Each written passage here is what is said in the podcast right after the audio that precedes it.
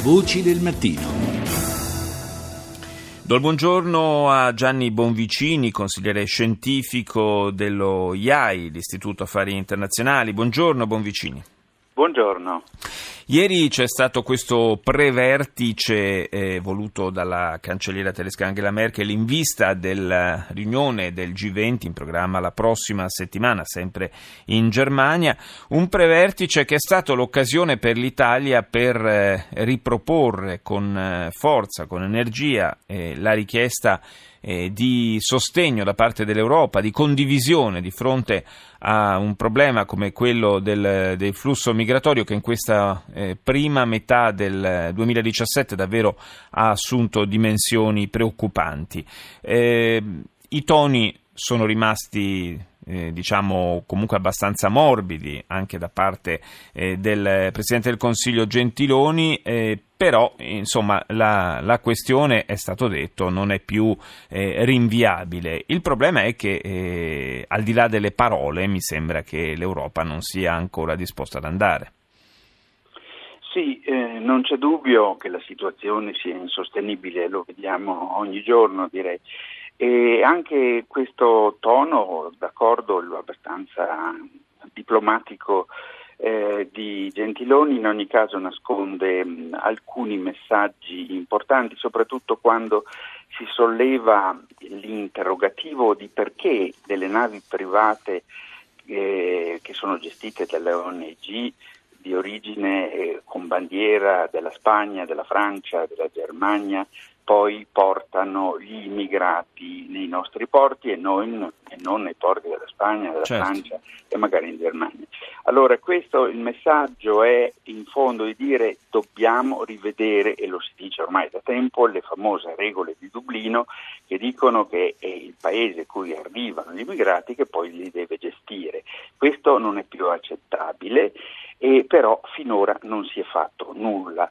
E fra il resto eh, si era preso anche una decisione di riallocazione, di ricollocazione degli immigrati che arrivavano in Italia e in Grecia nel resto d'Europa e anche questo, che pure è una regola comune, una decisione comune, non è stato messo in, in funzione. Allora è evidente che eh, da parte italiana ci sono due grandi richieste. La prima è che l'Unione Europea deve adottare un'unica politica di asilo, anche di questo si parla da moltissimo tempo, ma è evidente che bisogna puntare su questo. E la seconda richiesta, che non è esplicita, ma si, da tempo gira nell'aria, è quella di richiedere una missione militare dell'Unione Europea ai confini sud della Libia in modo da poter filtrare quelli che sono gli immigrati che fuggono da, eh, da situazioni di conflitto e che quindi eh, si configurano come dei rifugiati veri e propri da quelli mm. economici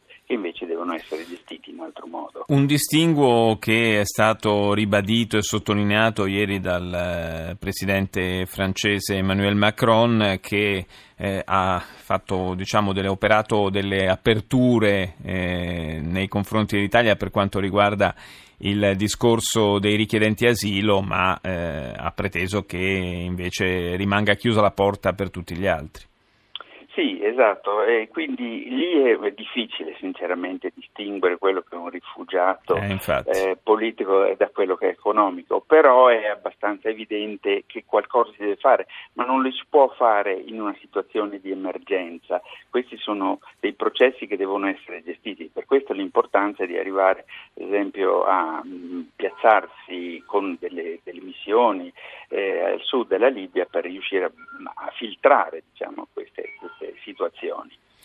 Sì, eh, il problema, come lei, Bonvicini, sottolineava, è che di, si discute da tempo di, di, questi aspetti, però i mesi, anzi direi ormai gli anni, eh, sono trascorsi senza che di fatto sia stato compiuto alcun passo in avanti e si rischia eh, sempre più di, di operare, eh, anche ammesso che prima o poi si arrivi davvero a fare qualche cosa a livello europeo, a farlo in un contesto di emergenza e di, di pressione che nel, nel, frattempo è divenuta quasi insostenibile. Sappiamo bene che eh, agire eh, nei, nelle situazioni di emergenza spesso significa agire eh, peggio di quanto si sarebbe potuto fare e magari anche in maniera meno efficace. Sì, non vi è dubbio. Qui il problema è veramente quello di fare e di mettere assieme delle regole comuni che siano delle regole dell'Unione Europea, perché il problema dell'immigrazione e soprattutto della diciamo, incapacità di gestire questi, questo grande fenomeno che non è solo fra il resto europeo, è globale e nel resto del mondo ci stanno muovendo come si sa 60 milioni di persone all'anno da un posto all'altro per, vari, per varie ragioni.